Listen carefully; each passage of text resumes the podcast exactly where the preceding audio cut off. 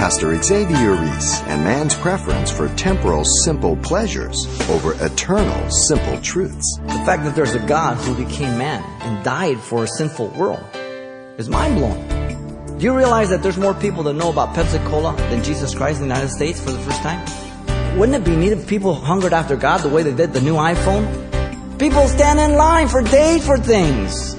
God offers heaven, they go, heaven? Who wants to go there?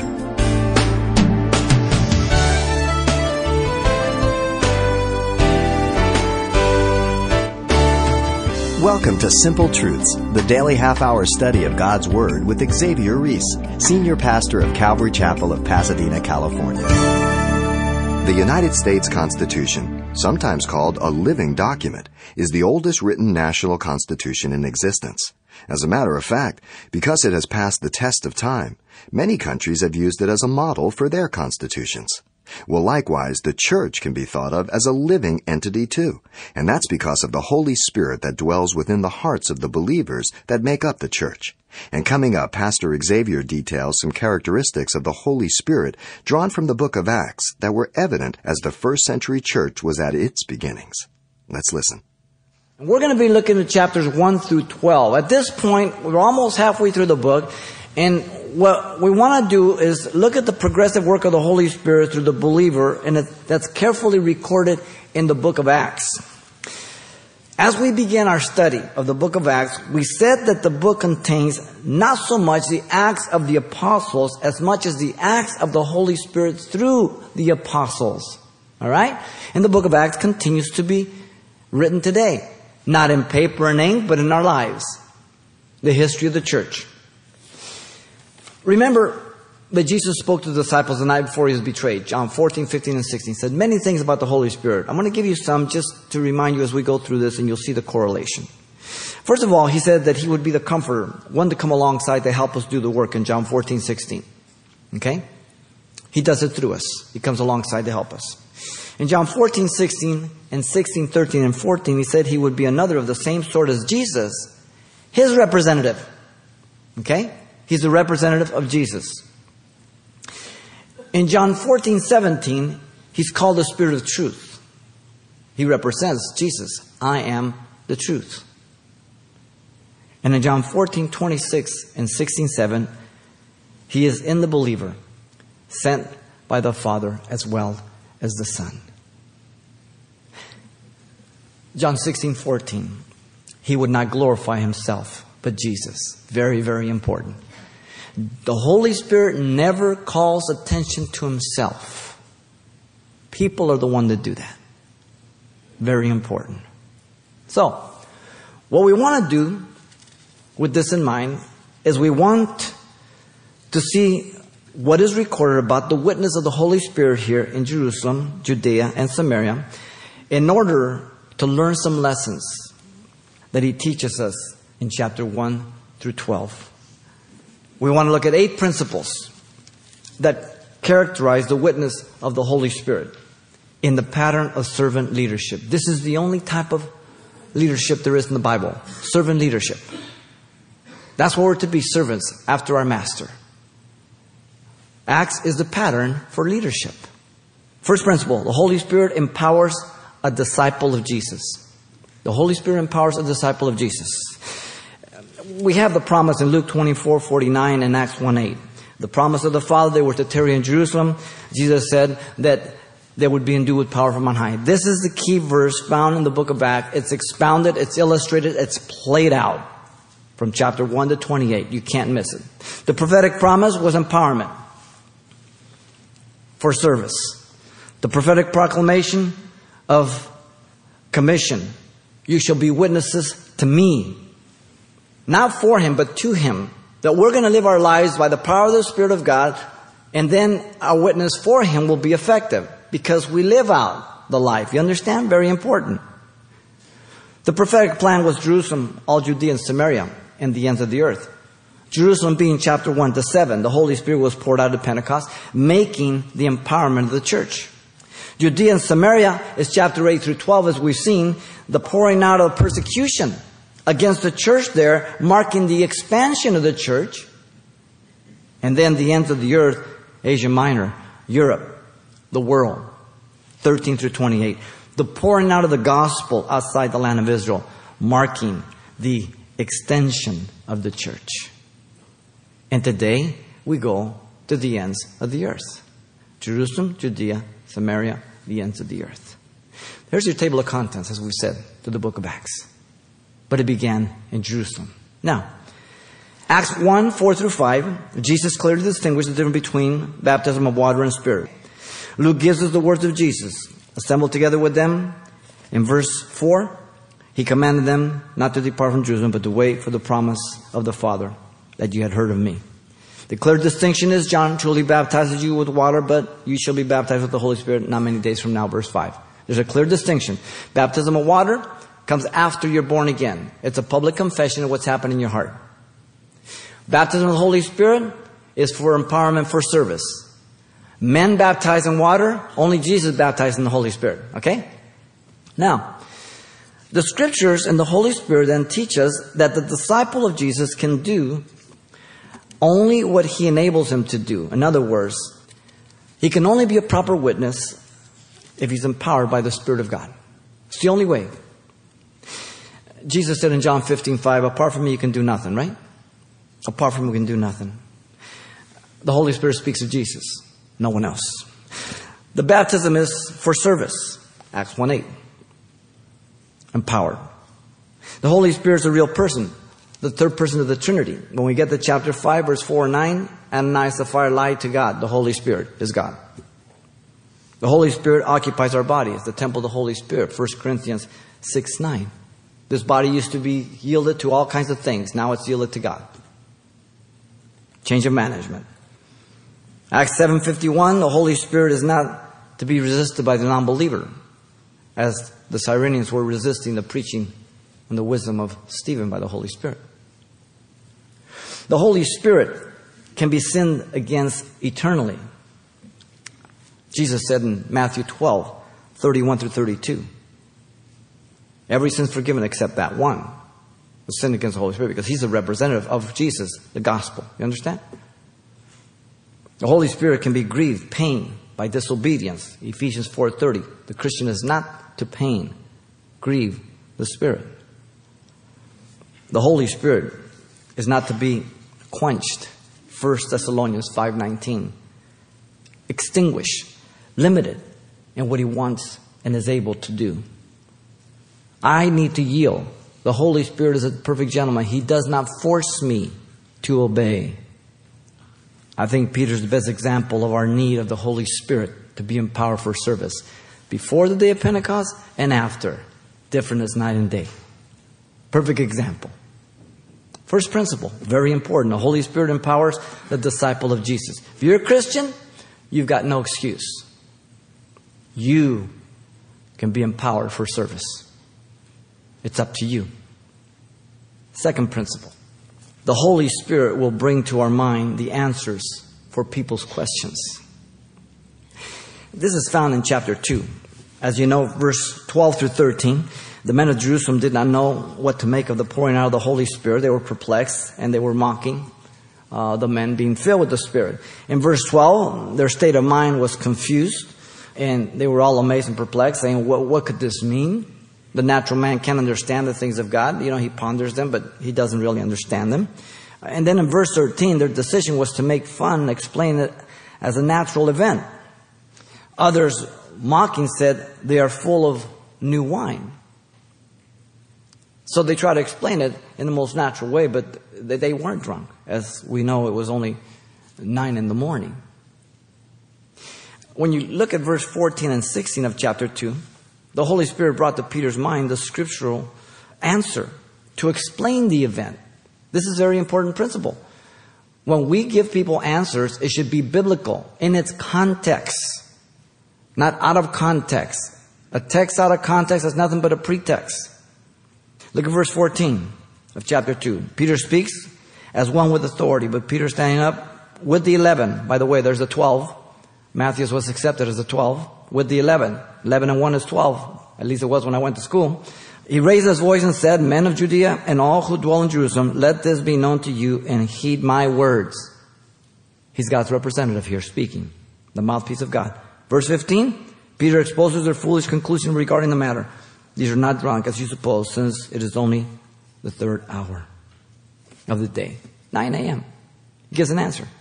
But not only gives a reasonable, logical answer for their mistake, but now he gives the biblical one in verse that follows, but giving the people the biblical fulfillment of it, he says, but this is what was spoken by the prophet Joel in verse 16. The immediate fulfillment we find in verse 17 and 18. I'll pour out my spirit upon all flesh, my young maidens, my servants, so on and so forth. And he doesn't even make a distinction, and he goes on in verse 19 and 20 to give the long-term fulfillment of the tribulation and great tribulation, and never makes a distinction about it. He quotes the whole prophecy. Interesting. The promises to all in verse 21. So the gospel, the pouring out of the Spirit, is to all. Now, the Scriptures and the Holy Spirit teach us that we have the responsibility then to respond to the questions of non-believers. Every one of us is Christians. 1 Peter 3:15, as you know, Peter says that we're to sanctify the Lord God in our hearts and always be ready to give a defense to everyone who asks you a reason for the hope that is in you, with meekness and fear. Always. That means we have to be men and women of the Word of God, right? If I'm going to speak for God, I've got to know the Word of God, right? Very important. And then in verse 16, Peter says, having a good conscience, that when they defame you as evildoers, those who revile your good conduct in Christ may be ashamed. We don't apologize for God's Word. We give the Word of God as the truth of God. Absolutely. There are many questions that need to be answered to the non-believer in our day. Our world is very, very small today. It's very perplexed about things that are going on. And they need to know the truth. That's to the non-believer, which is mostly the population of humanism and religious people. You can be religious and be perverse because you separate your life. You understand? When you go to church, that's one thing. Then your life's another. That's religion. But a Christian makes no distinction. They live for Christ throughout, all the time. The fact that God created everything, man included, is something people need to know. That we didn't land here by chance or explode. Or that we came from a pollywog or a monkey. Every scientific principle and absolute scientific law defies the theory and hypothesis of evolution. Every one of them. Evolution cannot be observed, never has been. It can't be duplicated in a lab. That's the basic definition of something that's scientific. And all the laws of science refute evolution. But it's hard to go against it when it's the religion of the state and the nation. It is a religion. You see, you just landed here. You're nothing but an animal. And since you've been a good student, you act like an animal. And you think that people owe you things, rather than being accountable to a creator. It brings problems to society. You understand? The fact that there's a God who became man and died for a sinful world is mind-blowing. They need to understand that. Do you realize that there's more people that know about Pepsi-Cola and Coca-Cola than Jesus Christ in the United States for the first time? Wouldn't it be neat if people hungered after God the way they did the new iPhone? Whoa!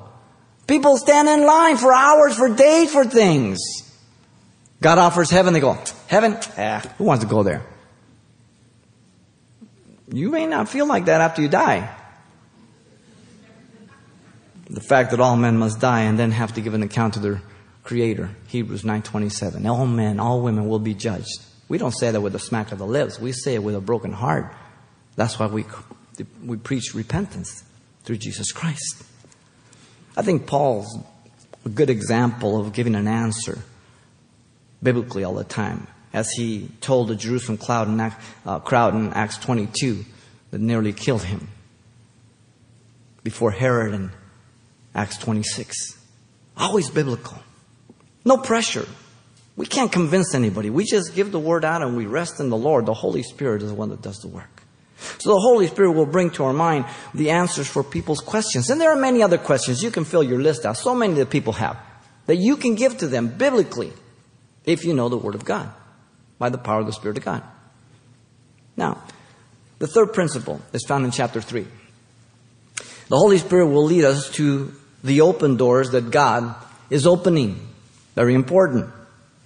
Acts 1 through 7, the lame man, as you know, in the temple, had no idea what was about to happen. Neither did the apostles.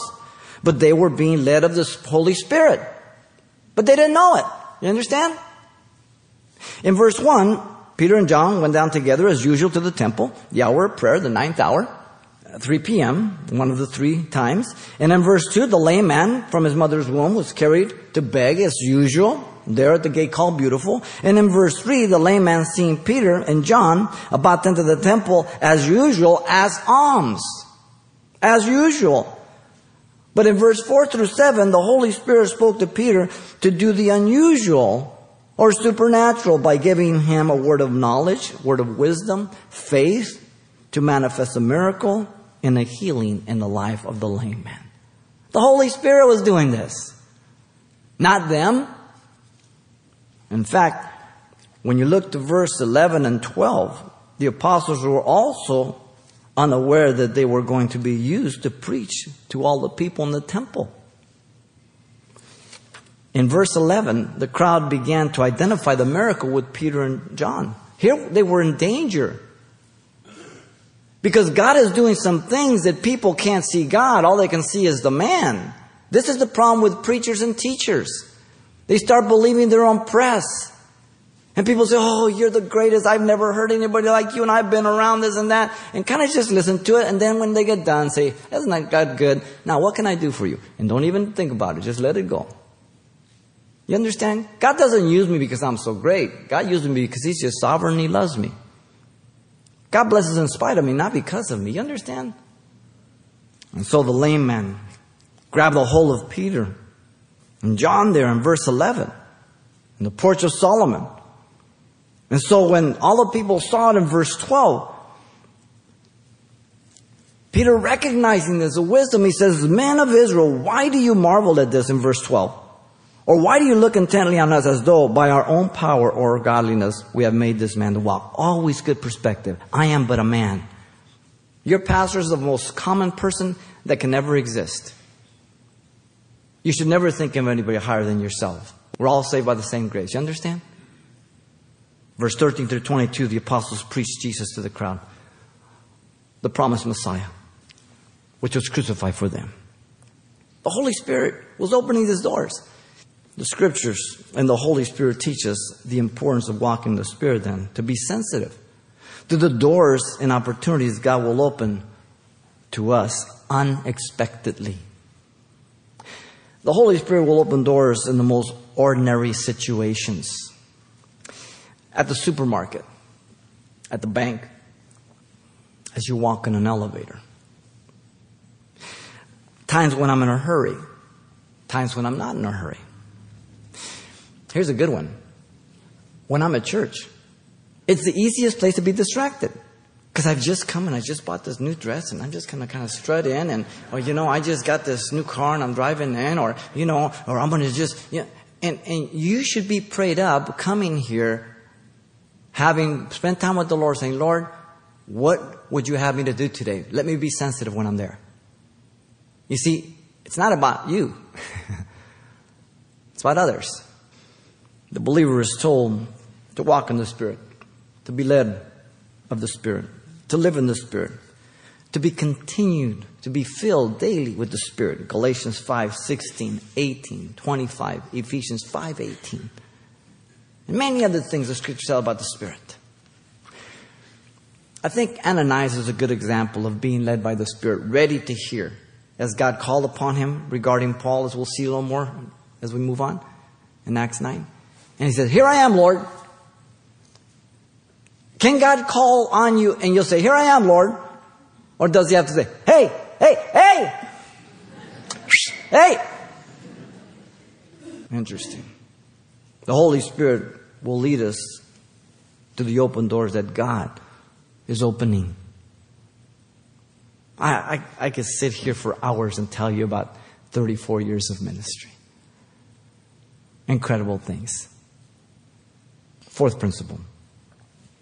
The Holy Spirit will give us boldness and courage to obey God before man. The Holy Spirit will give us boldness and courage to obey God before man. We find this in chapter 4 of the book of Acts, verse 18 through 20. The apostles were threatened and commanded not to speak in the name of Jesus, but they were compelled by the Spirit to do the right thing. And when the name of Jesus is implied, that means all that it represents, that he's Messiah, that he's the God-man, that he's the Redeemer, he's the Savior, he's the only that can forgive sin. That's what it implies, not just Jesus, but all that it implies. In verse 18, the leaders of the Sanhedrin called them and commanded them not to speak at all, nor teach in the name of Jesus.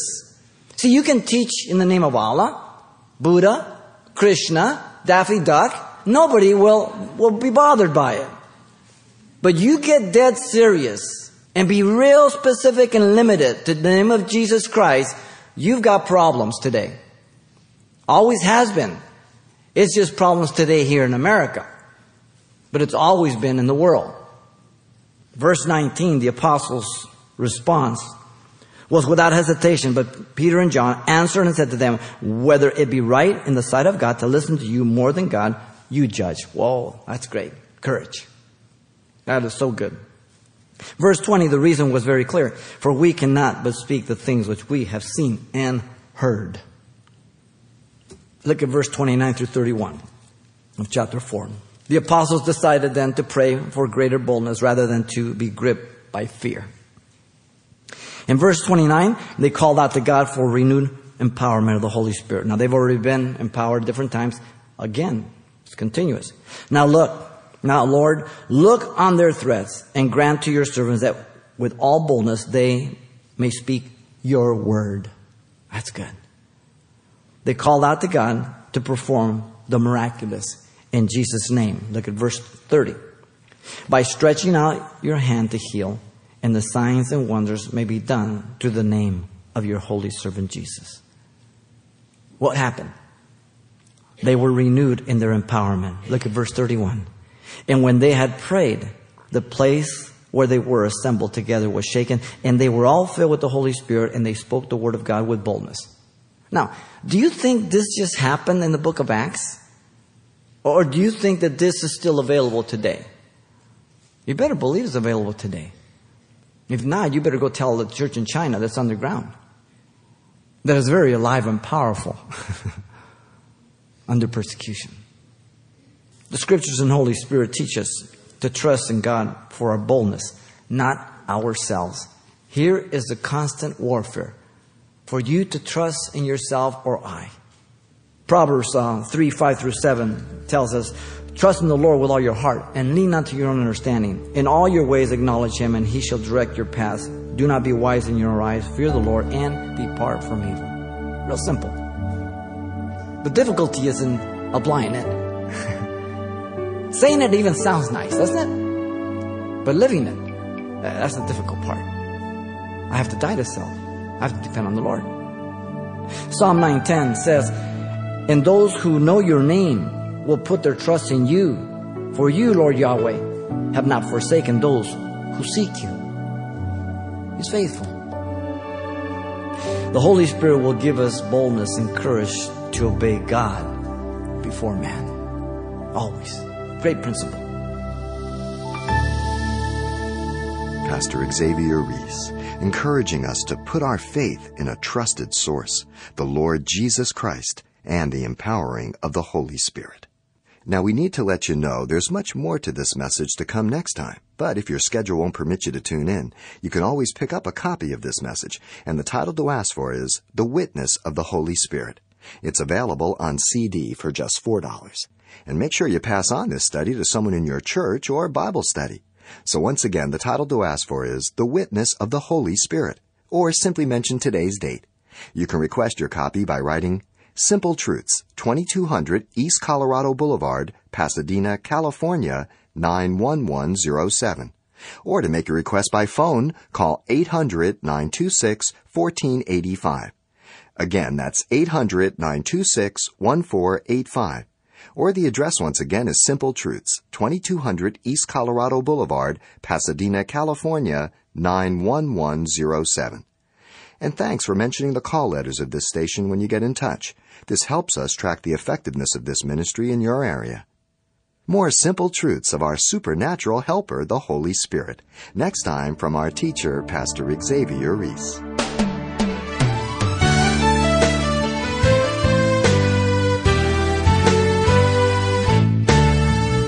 Simple Truths with Pastor Xavier Reese, a daily half-hour broadcast, is a radio ministry of Calvary Chapel of Pasadena, California.